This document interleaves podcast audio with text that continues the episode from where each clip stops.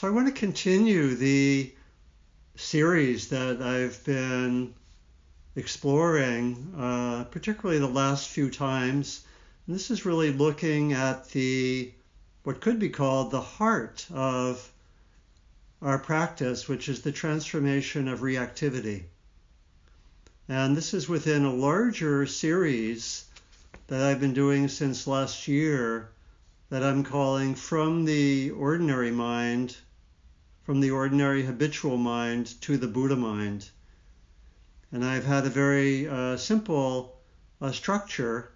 I've identified about 10 different dimensions of transformation, and I've already explored quite a few of them, exploring how our thinking is transformed, the more cognitive dimension, how the emotional life is transformed, the sense of the transformation of the body.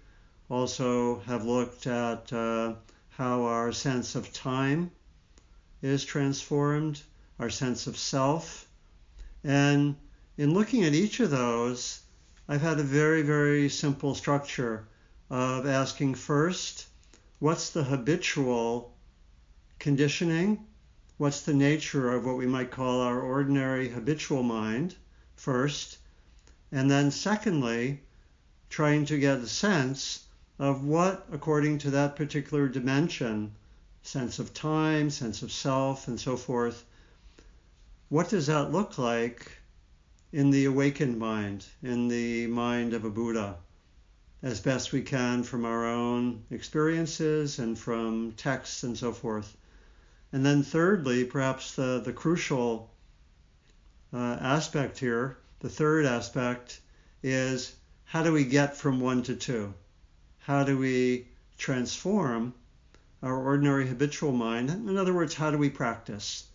And so, so far, I've looked at a number of these different dimensions, and the dimension that we're in the middle of looking at is what we can call uh, reactivity uh, how the ordinary habitual mind is reactive. And I'm using that in a pretty specific sense.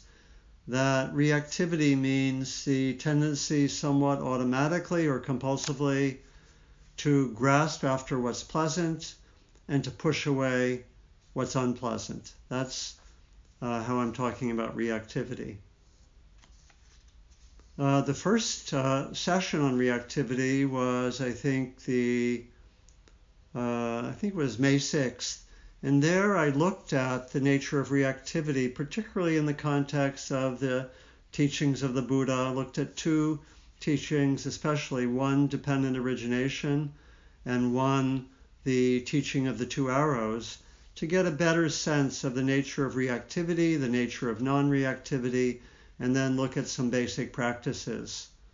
And last time I continued that. Last time was May 13th, and those uh, talks, the recordings are on Dharma Seed if you want to be with the whole series. And I I brought in the interesting uh, perspective that makes it challenging uh, in some ways uh, to work with reactivity because we might just think, oh, I'll just get rid of reactivity. I'll just end reactivity.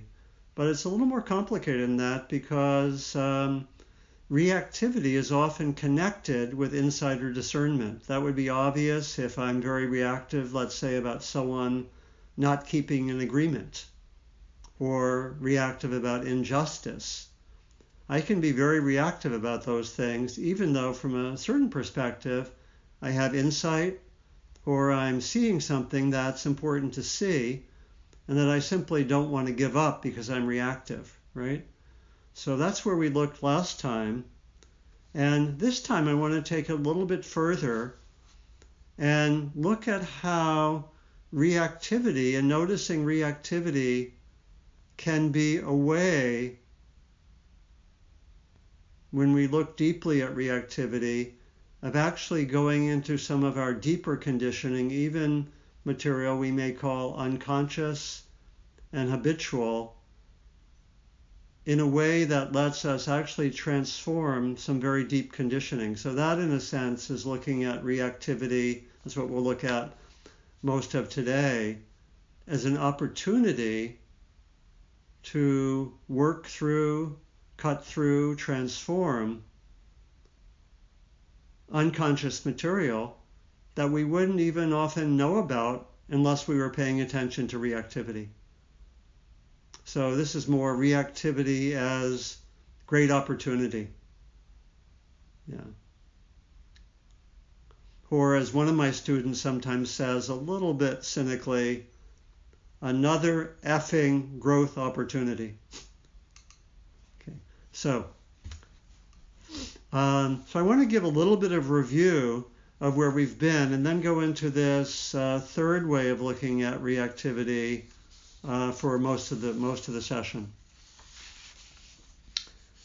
So the again the definition of reactivity is uh, very crucial. That reactivity I'm defining as the uh, grabbing hold of the pleasant or the pushing away of the unpleasant typically in an automatic or unconscious or compulsive way. And in ordinary English, we sometimes use reaction simply to mean uh, a way of uh, responding to what's there.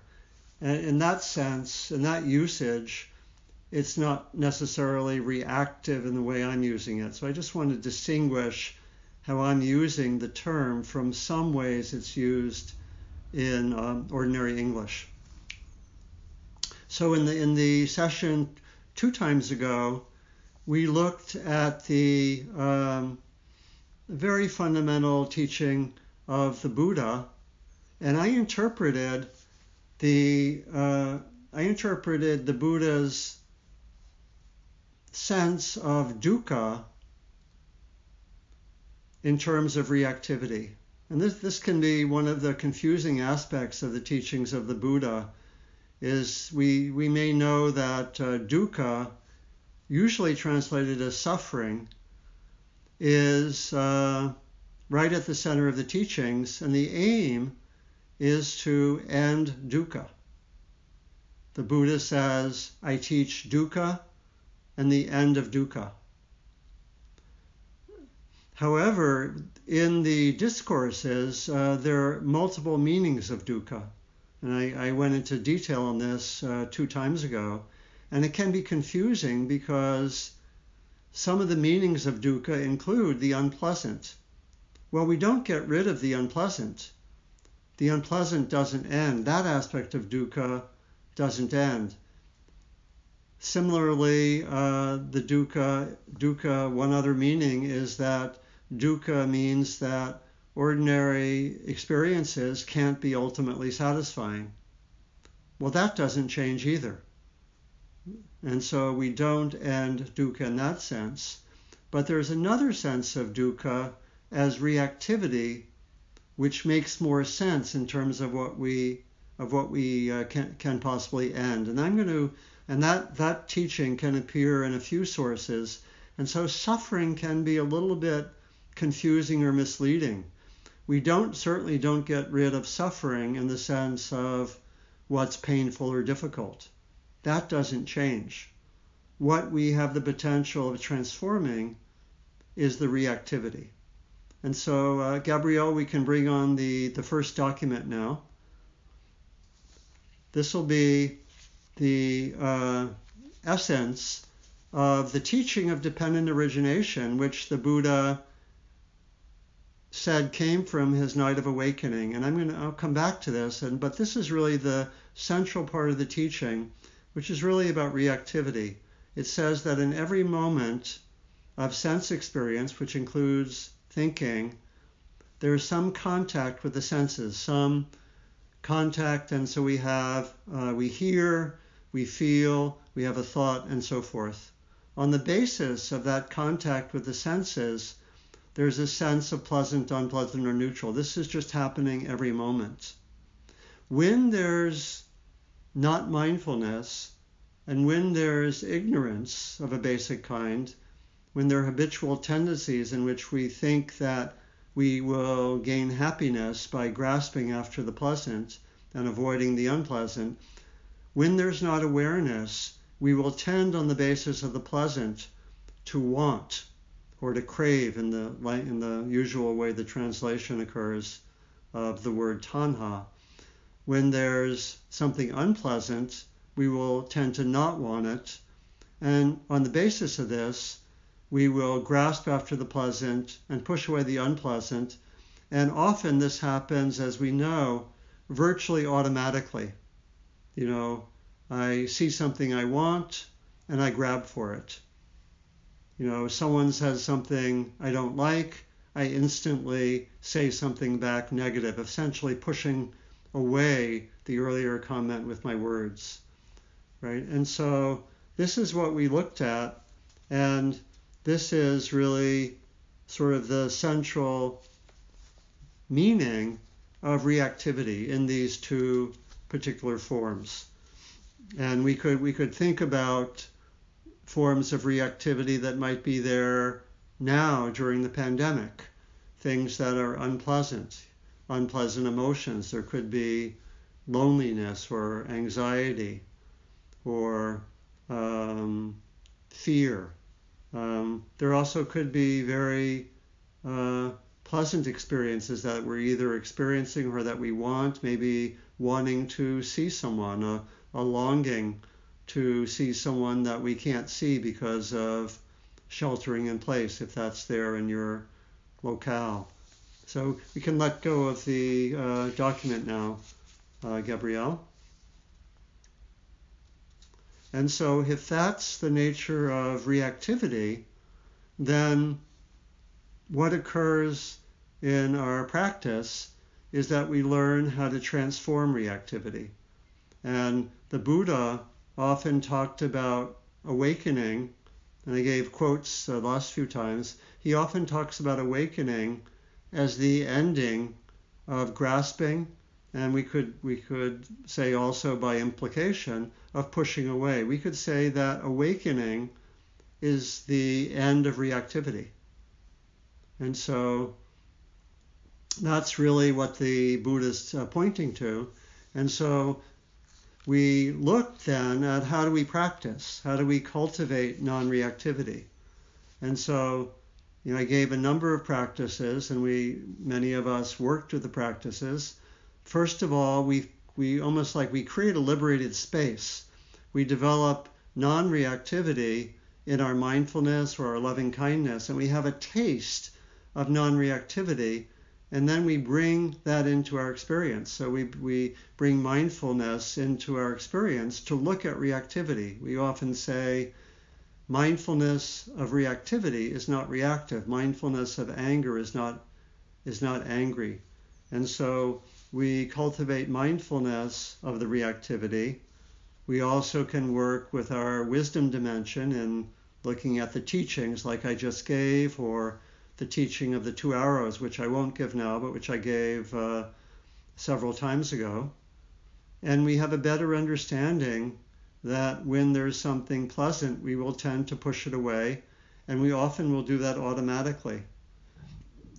And often the pushing away of the unpleasant creates a great deal more of the unpleasant. We know that with interpersonal conflicts something unpleasant occurs to me, someone says something unpleasant, I say something unpleasant right back, and we have a two hour or two week or two year interpersonal difficulty. Anyone relate to that? Hold your hand. Right. So we know that, right? So uh, that's uh, that's how we could practice. We, we see the understand, we understand a little bit better. And I also talked about the importance of bringing in the heart practices of loving kindness and compassion to sort of hold uh, ourselves as we go into what's difficult. And then I also, last time, uh, brought in this interesting complexity that often maybe even most of the time, our reactivity is connected with something that we could call, in a sense, valid or important. And so our practice isn't simply to get rid of reactivity. That would be nice.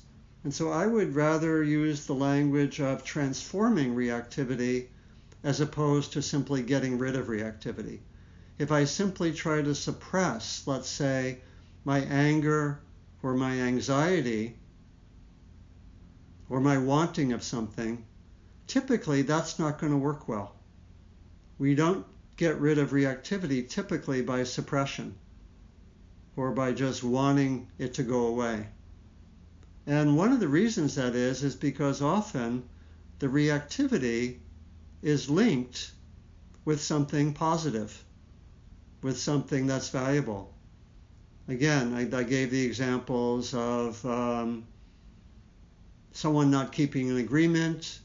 I become reactive about that, maybe judgmental, negative, angry, irritated. Similarly, I might be aware of injustice and be very reactive about that. Well, here the aim really isn't to get rid of reactivity, but it's to transform reactivity. And here's the formula we want to transform the reactivity so that we can preserve whatever is valuable or insightful or valid that's been caught up with the reactivity.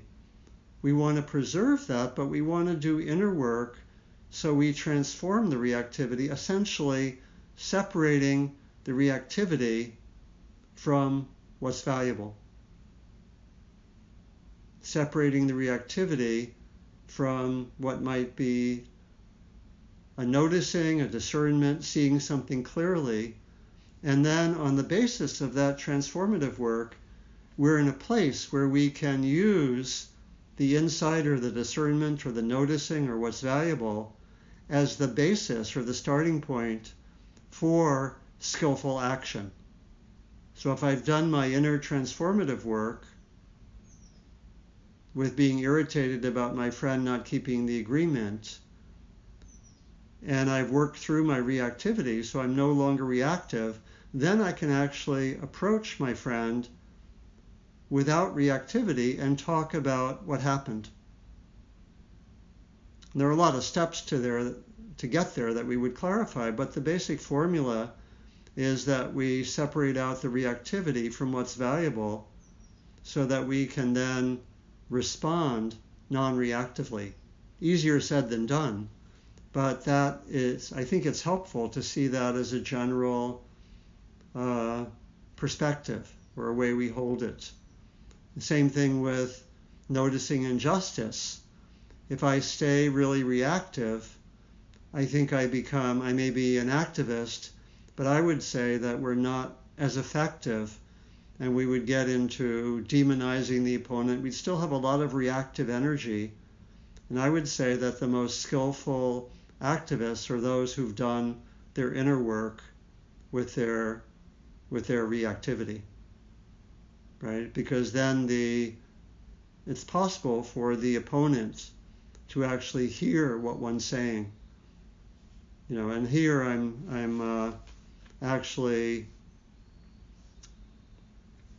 making a reference, I would say, and this is what I find, to to uh, those who have been advocates of nonviolent uh, action, like uh, Gandhi or King or Dorothy Day, and we find there uh, similarly an emphasis on inner work and ways of taking what's valuable uh, and but separating out as much as possible action from the reactivity.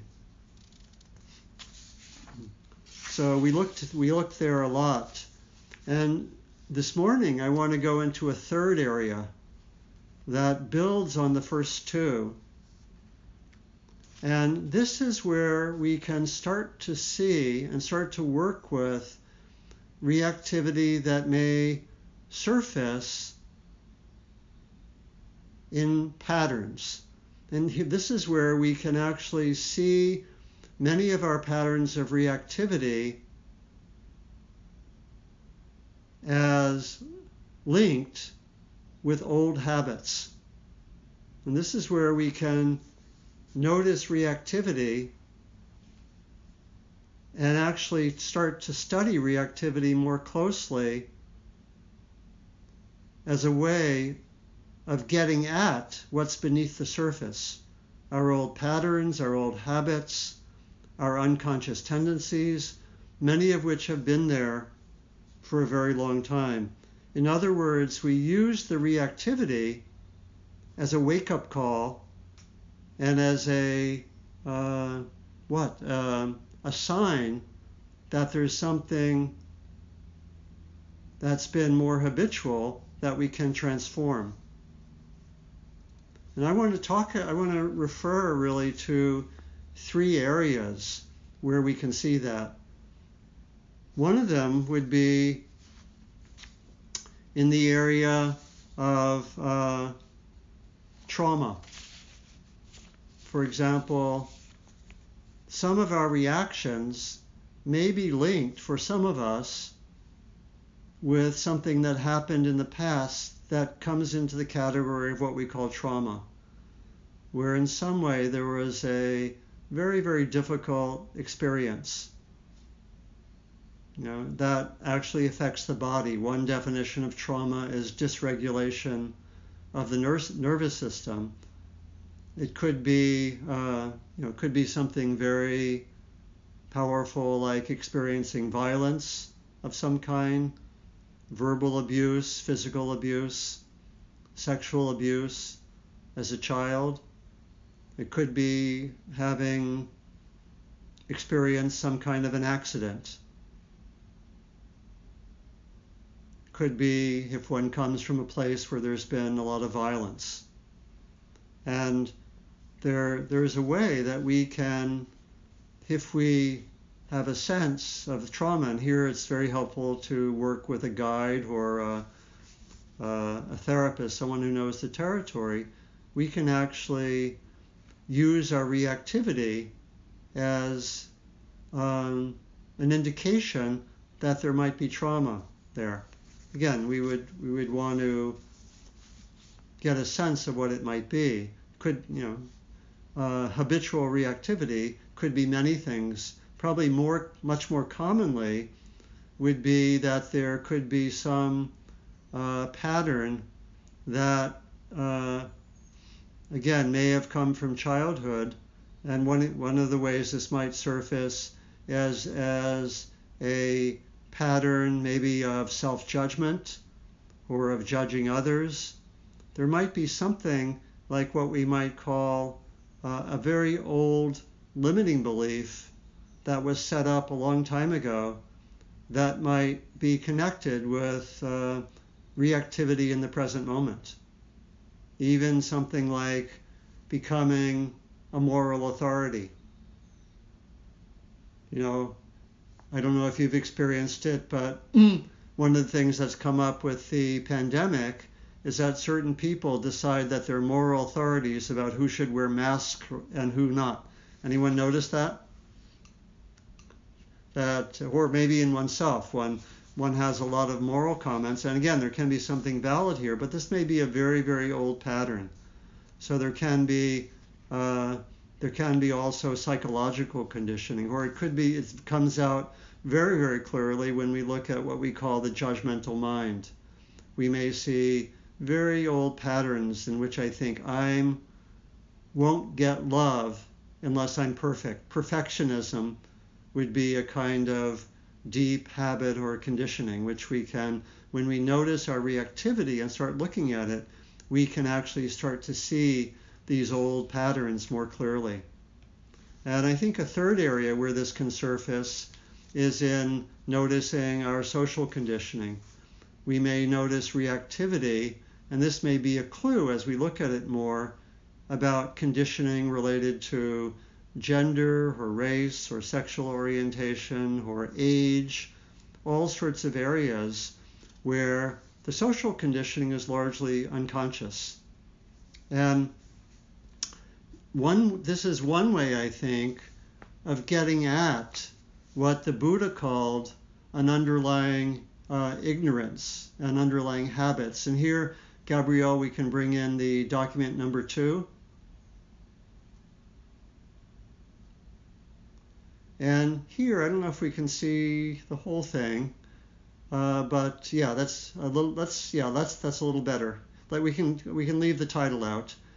Um, that this is the whole model of dependent origination, which I'm not going to go into in detail. We looked at uh, numbers six through eight or six through nine earlier, and I just wanted to add one piece, which is that the whole cycle of reactivity is there because of number one and two an underlying ignorance, an underlying, in modern terms, we would call it unconscious material, and habitual tendencies. And this area I'm looking at right now could be reinterpreted as a way of getting at our underlying ignorance or part of our underlying ignorance that when we have uh, trauma, when we have psychological conditioning from a young age, when we have social conditioning from a young age, these all go unconscious and yet they still determine our behavior. Noticing reactivity can be one way of getting at what's typically unconscious and automatic and habitual and can get right at some of the underlying ignorance and helps us to end this whole cycle. So we can we can take away this uh, image now. Gabrielle? Now the, the Buddha the Buddha talked about ignorance more in terms of not knowing impermanence, not knowing actually dukkha and how it works, and not knowing the nature of the self, not knowing the nature of the sacred. But I think for me, a contemporary reading of ignorance adds these uh, three unconscious areas that we know more about in the contemporary world. Yeah. I just wanted to mention maybe two books which I've been reading. Um, one of them is called, I'll, I'll hold these up. One of them is called My Grandmother's Hands, which looks at the link between trauma and race and looks at a lot of the conditioning there. Actually, these books are more on trauma. Another one I've been looking at is called Wounds into Wisdom Healing Intergenerational Jewish Trauma. Very, very interesting work. Wounds into Wisdom by Rabbi Tirzah Firestone. My Grandmother's Hands by uh, Resmaa Menakem. And so another way of saying this, there, I, I found a poem by Rilke. He says it this way. No one lives one's life, disguised since childhood, haphazardly assembled from voices and fears and little pleasures. We come of age as masks. Our true face never speaks. Somehow there must be storehouses where all these lives are laid away, like suits of armor or old carriages or clothes hanging limply on the walls.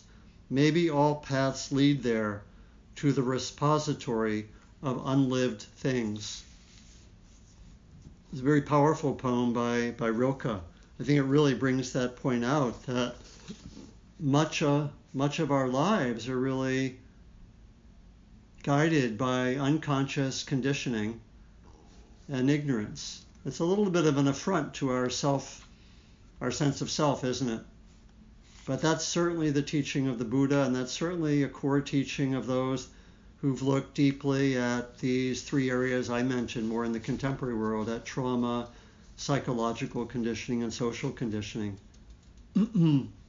so, how do we work with getting at this material. I want to be on the, the brief side here and talk about four stages by which we can work with our, uh, by which we can approach and get at this unconscious material.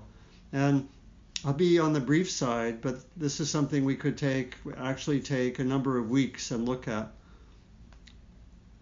So here, maybe let's bring on the third document, Gabrielle. So this is um, this is a diagram which I developed particularly in the context of working with the judgmental mind, but I think it really holds for a number of these areas. And I, I, I, want to identify four stages and then look briefly at each of them. Then we can open things up. The first stage is where we basically start to be able to access what is more unconscious, what is beneath the surface, in part by exploring reactivity. And this first stage may take a long time. We can stay with this first stage for months or even years. At a certain point, we start to see patterns, maybe patterns of our reactivity, and maybe we get a sense that there's what we can call limiting belief. And I'll come back and give a definition to what I mean by that in, in a moment. That we may have a sense that so much of my relationship to my emotions is structured by a limiting belief, let's say anger is bad. And I come to study that, work with it, identify that limiting belief, and get to know it much more clearly. At a third point, and the uh, number two and three are typically done in protected environments, maybe in a retreat or uh, working with a mentor or therapist or coach. At a third point, I be, become able to reverse that earlier limiting belief. Maybe I've looked at anger a lot, I've opened to it some, and maybe I develop a sense that anger is just part of human life and I start to have a very different relationship to anger. And then the fourth stage is that I'm able to then stabilize the transformation in daily life. This is a sort of a four stage model, which um, is similar to something that I learned when I went through uh, a, a two year training in uh, body based psychotherapy with approach called Hakomi. Some of you may, may know that. So let me talk about each of these four, and then we can open things up. We can take away the document now, Gabrielle.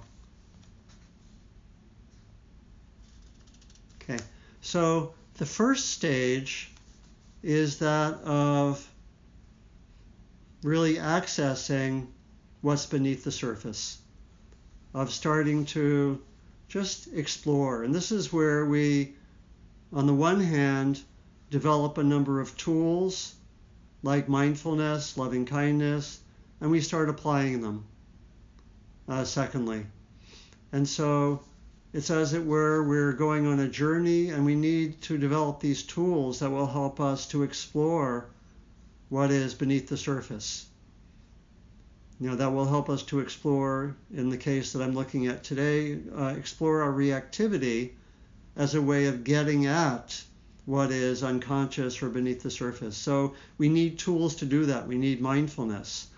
I we we need to I think become more aware of the body. A lot of our information will come from bodily experience. So we need to develop mindfulness of the body. This may come from being uh, with some body practice like uh, yoga or qigong, something like that, that we develop the uh, capacity to be more aware of the body. We learn how to be with reactivity, for example. We go through that that process. Uh, we learn loving kindness practice. We learn compassion practice, so that as we go into what's challenging or difficult, we can keep balance. Because as we go into the uh, reactivity, uh, some of it's going to be connected with pain and with some unpleasant experiences, some of them old. And so we need a lot of resources to go into this territory. We need to have the resources of the heart practices, and we need to also know when it feels like too much. And so this is some of what we do at the at the first stage. Um,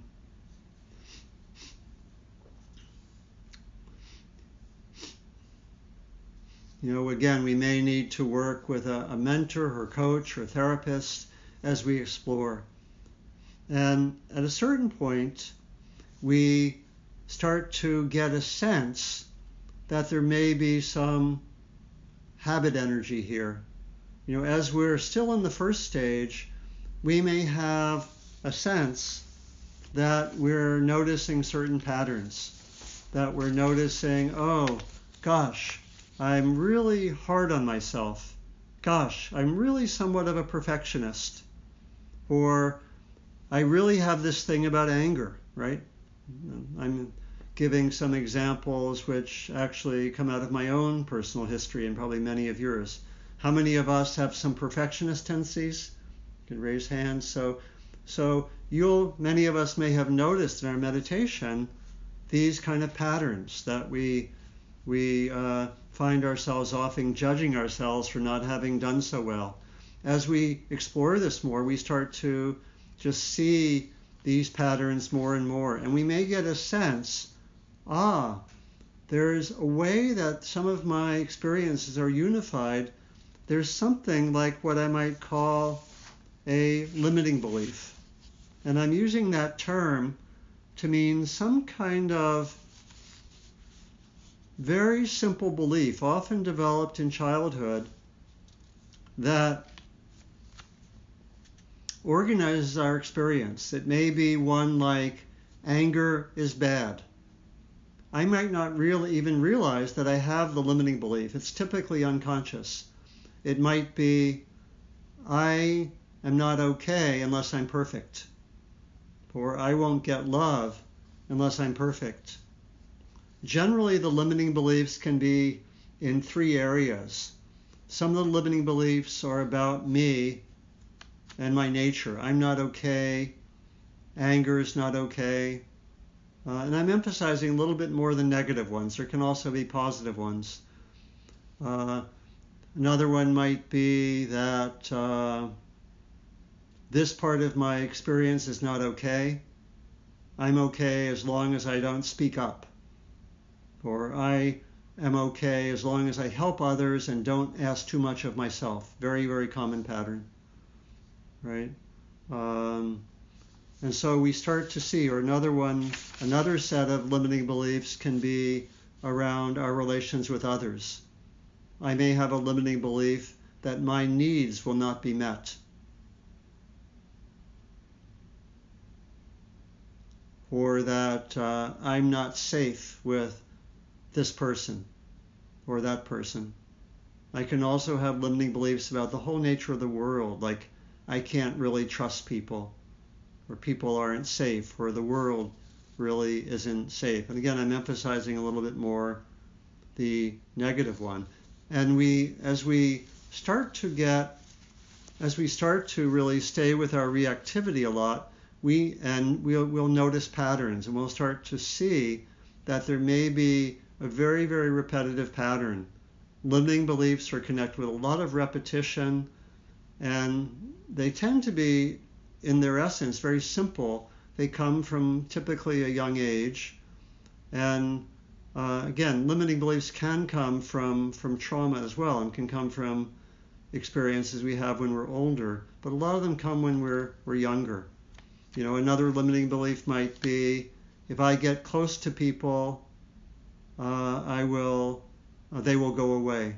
There's sort of a sense of abandonment. I've talked with a number of people who had divorces occur when they were five years old or seven years old or nine years old and many of them tended to develop a limiting belief that if people get close to me, they'll leave, which then were still there when they were adults having close relationships, right?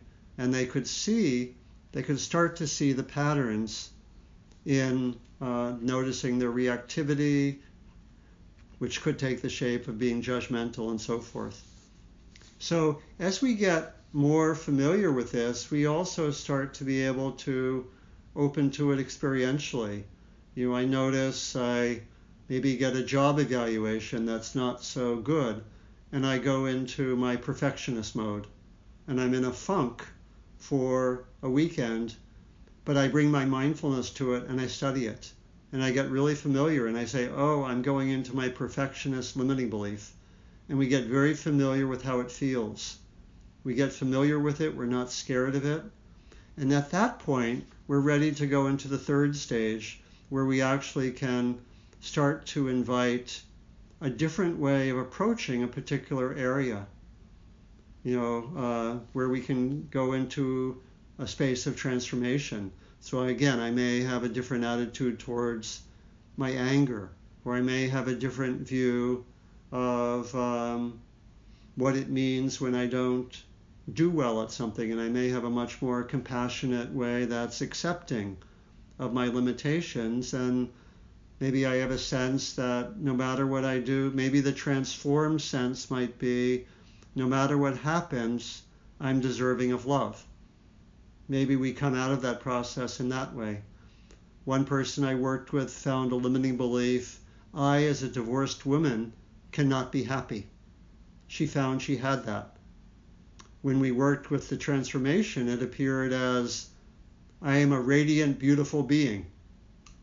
And along with the uh, this third stage where those were identified, we have, as it were, I don't know if homework's the right word, but we had a whole curriculum to keep developing in that way, to keep uh, to strengthen that view. And then the fourth stage is that of uh, really of stabilizing and integrating the transformation in our daily experience. You know, and again, that can take some time. And you know, generally under stress, we may regress to for the limiting beliefs to be there. But generally speaking, what I've what I've suggested is uh, a model of how we can use certain kinds of repetitive reactivity as a starting point for getting at what's unconscious, for getting at what's beneath the surface. And I thought I'd end by, let me see if I can find this, with a poem. And this is a, it's a beautiful poem. This is by John O'Donohue, an Irish poet. And this is uh, framed in terms of, uh, of trauma, but I think it really applies to all of what I've talked about, including the limiting beliefs. And then, actually, I think it goes through the four stages. So, again, the suggestion is at certain times the reactivity can be noticed and open us up to deep unconscious patterns. So, this is entitled For Someone Awakening to the Trauma of One's Past. For everything under the sun, there is a time. This is the season of your awkward harvesting, when the pain takes you where you would rather not go. Through the white curtain of yesterdays to a place you had forgotten, you knew from the inside out, and a time when that bitter tree was planted, that has grown invisibly beside you, and whose branches your awakened hands now long to disentangle from your heart. You are coming to see how your looking often darkened when you should have felt safe enough to fall towards love, how deep down your eyes were always owned by something that faced them through a dark fester of thorns, converting whoever came into a further figure of the wrong. You could only see what touched you as already torn. Now the act of sensing begins your work of mourning, and your memory is ready to show you everything, having waited all these years for you to return and know. Only you, only you know where the casket of pain is interred. You have to, you will have to scrape through the layers of covering, and according to your readiness, everything will open. May you be blessed with a wise and compassionate guide who can accompany you through the fear and grief until your heart has wept its way to your true self. As your tears fall over that wounded place, may they wash away your hurt and free your heart.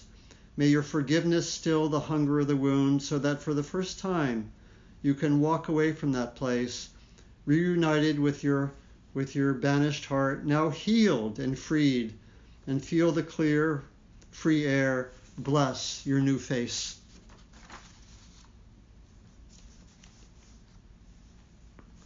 So let's sit for a moment together. Thank you.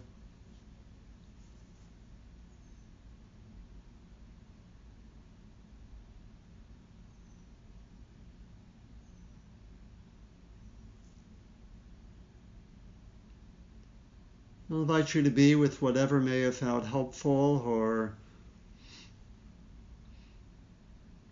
important for you.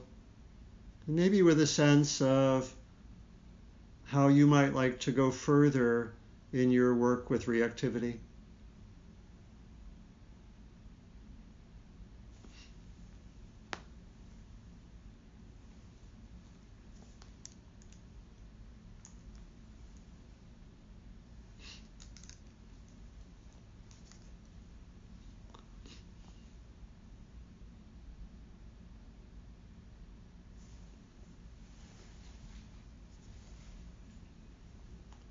And also can ask yourself, do you have any questions or something you'd like to share? Maybe an insight from your own experience?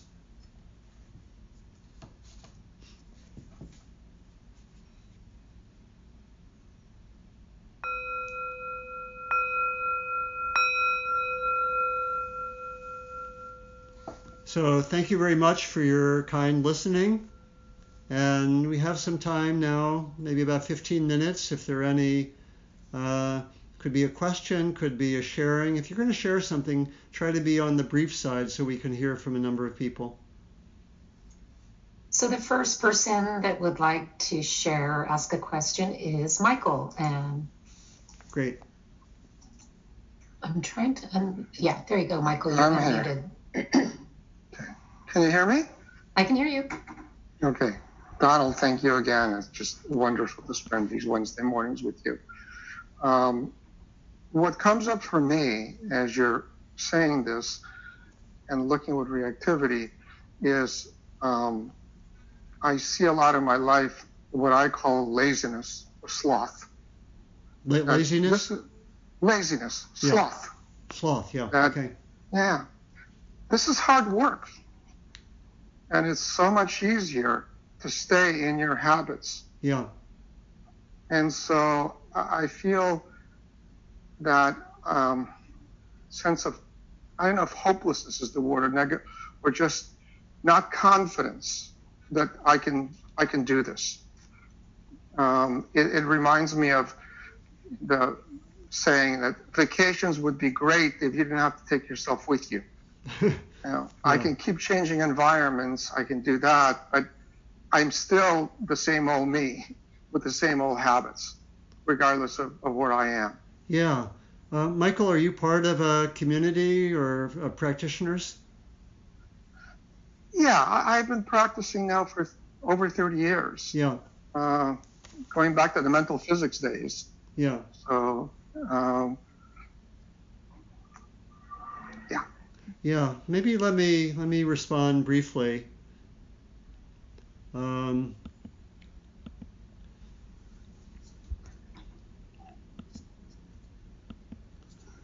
maybe just to say, I hear that I hear that question of uh, whether I can go there, uh, or and it is um, it is challenging to go into the unconscious material. The positive aspect of it is that things can happen with the right support and the right guidance remarkably quickly. This is where you know we we benefit from remembering what some of the neuroscientists have told us about neuroplasticity.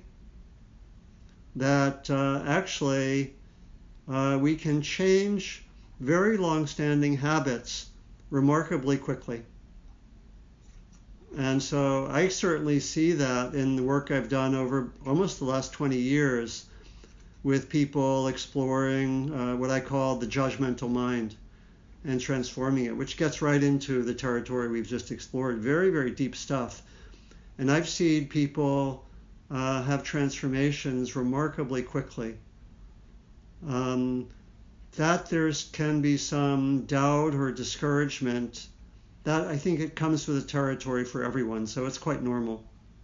Not not really a problem. So I think it's just to maybe to uh, the main thing is just to take the next step, whatever that is for you. You don't have to, you know, you don't have to look at the whole immensity of what you want to do, but just see what draws you to take the next step. That's what I would say. Um, and you know, the next step may be just to uh, deepen your mindfulness practice, not necessarily to think about all your habits.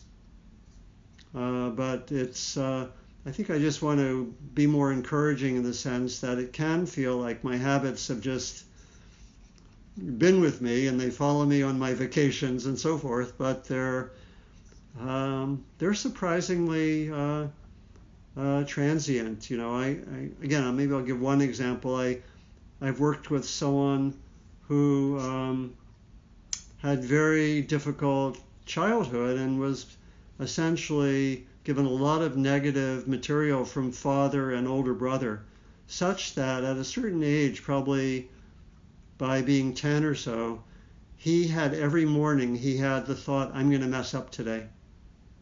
That was with him continually.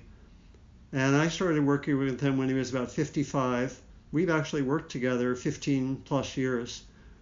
And that thought was still appearing when he was 55 years old every morning. I'm going to mess up. We found with really a lot of focused work that actually was changed. It took that it wasn't quick. It wasn't like okay a weekend, but we found in a year, year and a half, a lot really shifted. It was pretty remarkable, right? To the point where uh, that wasn't occurring in the same way. Under stress, some of it came back, but he knew what to do. So I'll just give that example. Okay. Do you have an example from your own life?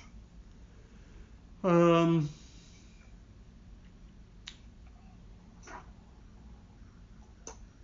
yeah, I mean, uh, a lot of the judgmental mind work uh, comes out of me looking at my own judgment. So I found that my own tendencies to be very hard on myself like a whole limiting belief around perfectionism. You know, I, I did a lot of very dedicated uh, work with that on retreats with a mentor, and uh, you know, it um, it shifted in a big way. It's not it's not 100% gone, but a lot of it is, right? So that, that's that's a short version from my own experience. Yeah. Thank you. Thank you. Thanks, Michael. It sounds like a longer discussion, but that's the beginning. yes, thank you. Thank you. Other thoughts, questions? Could be about any of the ways of working with reactivity that we've looked at. Or anything about the teachings as well. Or something from your own experience. All right, Donald, we have Nancy. She has a question. Nancy, I am great. Unmuting you. Oop.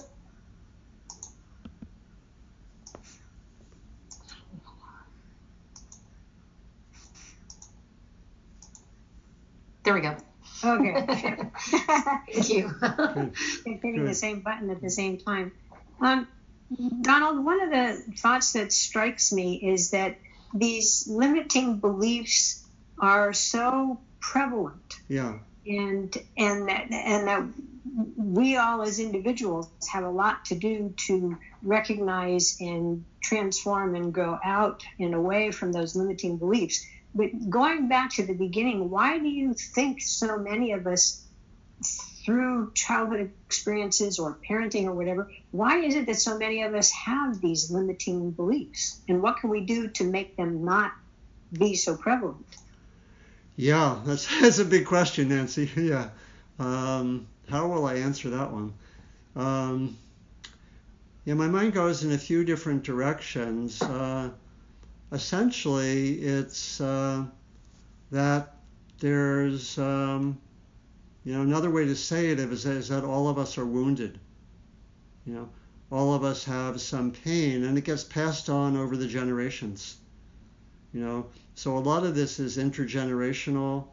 It goes way, way back, and um, and so you know, a lot of modern psychologists have, you know, connected some of the limiting beliefs to, for example, what is called um, uh, good attachment. This is in a psychological sense, not in a Buddhist sense.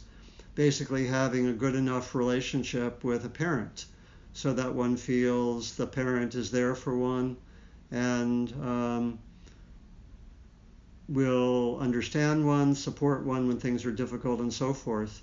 And in my hearing of the statistics are that in, in the US, uh, about uh, only about 60, 65% of people have that.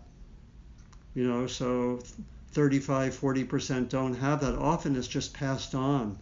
People are wounded. You know, some of it's cultural.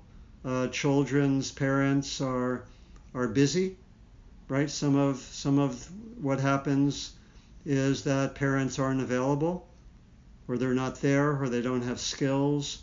So I think there are all sorts of historical as well as uh, cultural and social ways that this occurs. I mean, another major factor would be all the social conditioning, let's say about race and gender. You know, where does that come from? Well, you got to go back hundreds of years, in some cases thousands of years, right? That gets passed on in the culture. You know, and why does a, a young girl, you know, at a certain point historically think, I can't do that, but a boy can, right? You know, and that's the limiting belief, right? Where does that come from? So we're looking at uh, cultural dimension, social dimension, we're looking at wounds, we're looking at uh, uh, cultural factors of parents not being available, we're looking at lack of skill in the culture to know how to deal with wounds. So I probably have named a few things. So it's a lot, right? Mm-hmm. What's miraculous is that we have the resources, I would say, resources of the Dharma and the resources of uh, uh, skillful work with psychological material, social conditioning, and trauma we have tremendous resources. So there's, and we have uh, communities of like-minded people that can come together and support each other. So we actually have the potential, even though what I've named is a lot, I think we have the potential to cut through it and transform it. Given how I named that, that's pretty miraculous, right? Isn't it? yeah, may it be so. Yeah, yeah. But we need uh, we need support and community. I, am not suggesting we can do this entirely on our own. Not at all, really. This dimension. We can do a lot on our own, but we need a lot of help and support. Yeah. Thank you, Nancy. You're welcome. That's the beginning of that discussion, as it was with Michael. yeah, thanks. Other sharing thoughts? We have time for maybe one one more.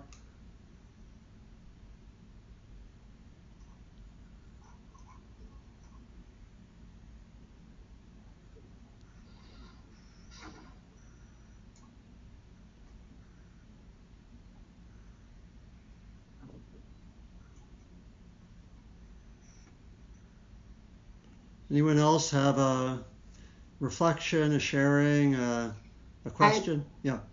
I have a question that was submitted in the group chat, and Great. how can how can I deal with the second arrow once it's fired?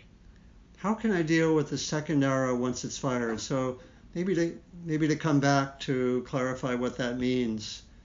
Um, second arrow was a teaching that I talked about uh, two sessions ago and it's a wonderful, very succinct teaching.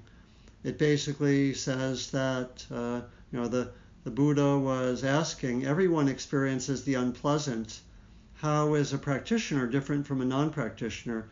And his answer was, everyone experiences the unpleasant, and he called that the first arrow. People who are not practicing uh, will tend, because of the first arrow, to shoot a second arrow, which we can call the arrow of reactivity. So I have an unpleasant body sensation, I react to it, I tense around it, or I blame myself. I have an unpleasant interaction, I tend to uh, uh, blame the other person or blame myself or you know uh, shoot the second arrow in some other way. I can shoot the second arrow with my thoughts. I can be judgmental. So uh, the second arrow is also another name for reactivity, right? So what we learn to do, in part, part of our training is we learn to be with the first arrow without it automatically leading to shooting the second arrow. That means that we learn how to be with the unpleasant and the pleasant. But for most of us, it's especially challenging. Can I be with unpleasant body sensations? And we do that some in meditation, especially when it's not too much or not an ordeal. We're kind of with unpleasant body sensations that get to be up to the moderate level. And then it's okay to let go if they get too intense. But we learn how to be with the unpleasant. We learn especially how to be with unpleasant emotions, with anger or sadness, and we're mindful of them. We just stay with it. And we, we can be we can learn how to be with the irritation from an interaction. And as we do that, we'll watch tendencies in our mind to shoot the second arrow and we learn we learn not to. We learn how to take a pause, or if we're in an interaction, we learn how to watch the tendency to be reactive come through, to shoot the second arrow, to say something, and we don't do it. Or we learn to when we're in interaction when we're in an interaction and we notice reactivity, maybe I say, now is a good time for a timeout, a pause, right? And maybe we agree uh, you know, maybe with my partner, I make that agreement that when we get really reactive and we're going to tend to shoot the second arrow, we have a pause and we don't do that. We come back later when we're more balanced and and less likely to shoot the second arrow. So we can do this in our interactions. We can do it internally. Some of it's about being able to be present with the first arrow because the whole tendency to shoot the second arrow comes from just automatically reacting to the first arrow. And if we don't automatically react, that gives us some space so we don't tend to shoot the second arrow. And it's also important to say that shooting the second arrow is code for shooting the second, third, fifth, 80th, and 217th arrow. Okay, so it's code. It means all future, all further reactivity, right? And then a very crucial one in all of this are the heart practices, compassion, loving kindness, just holding ourselves or the other with some kindness, compassion, empathy. This can make a big difference too. Okay, so that's again a beginning for for this. So let me again I'll end with two things. First, I'll invite everyone just to be present with uh, any intention that comes out of our session together. How would you like to take this further? It might be just to start to notice more my patterns. When I'm reactive, maybe I can keep an eye out for any repetition of patterns or anything that seems like a pattern, a habit. see what your intention is.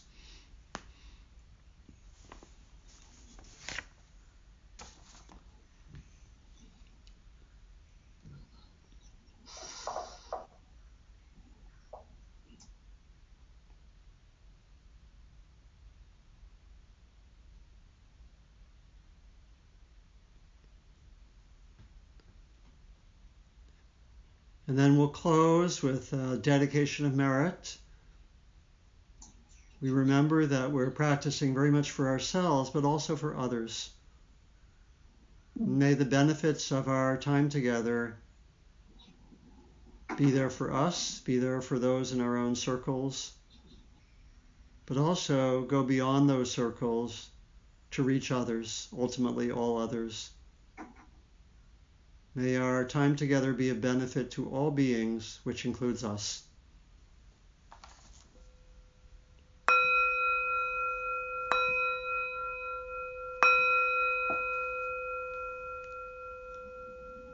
So, thank you very much. Nice to see so many people and be with you this morning. Thank you, and until next time.